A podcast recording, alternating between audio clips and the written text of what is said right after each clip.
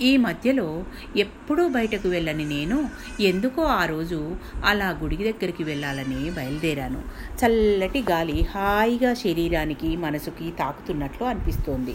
అలా ముందుకు నడిచాను. నా దృష్టి నా ఎదుట నడుస్తున్న ఓ పాతిక సంవత్సరాల అమ్మాయి మీద పడింది.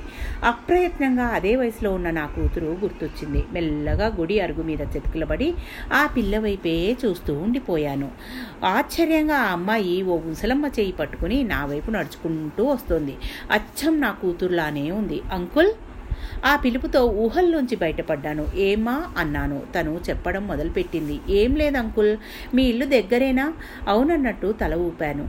ఈ మా అమ్మగారిని వాళ్ళ ఊరు వాళ్ళ వారు బయటికి పంపేశారంట. వర్షం బాగా వచ్చేటట్టుంది. ఈ పూటకి మీ ఇంటి దగ్గర ఉండనిస్తారా?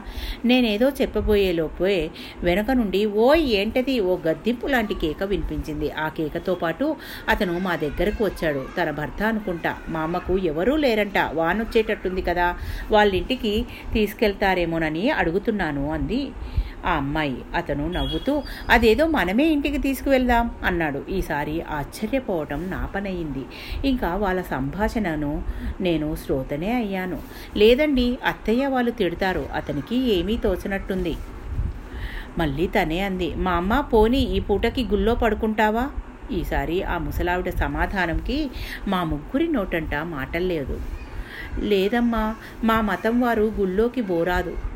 ఆ షాకు నుండి తేరుకోవడానికి నాకు టైం పట్టింది. ఈలోపు వర్షం ప్రారంభమైంది. పోనీ మా అమ్మ మా దగ్గరలో చర్చి ఉంది వెళ్దామని ఆ పిల్లే ఆ ముసలమ్మను అటువైపుకు నడిపించడం మొదలుపెట్టింది. వాన పెద్దగా అయ్యేట్టుందని ఇంటికి బయలుదేరాను. అప్పుడే జరిగిన ఆ సంఘటన నా దృష్టిని దాటిపోలేదు. అతను తన భార్య కాళ్ళకున్న చెప్పులు ఆ ముసలావిడ కాళ్ళకు తొడుగుతున్నాడు.